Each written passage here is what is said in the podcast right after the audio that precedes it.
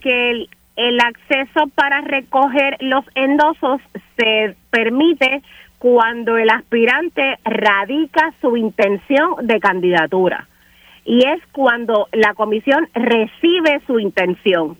Al momento de recibir la intención del señor Molina, que está en el expediente, al momento de recibir ese expediente, se le da acceso a recoger los endosos. Eso va paralelo o, o se trabaja a la misma vez que la evaluación del expediente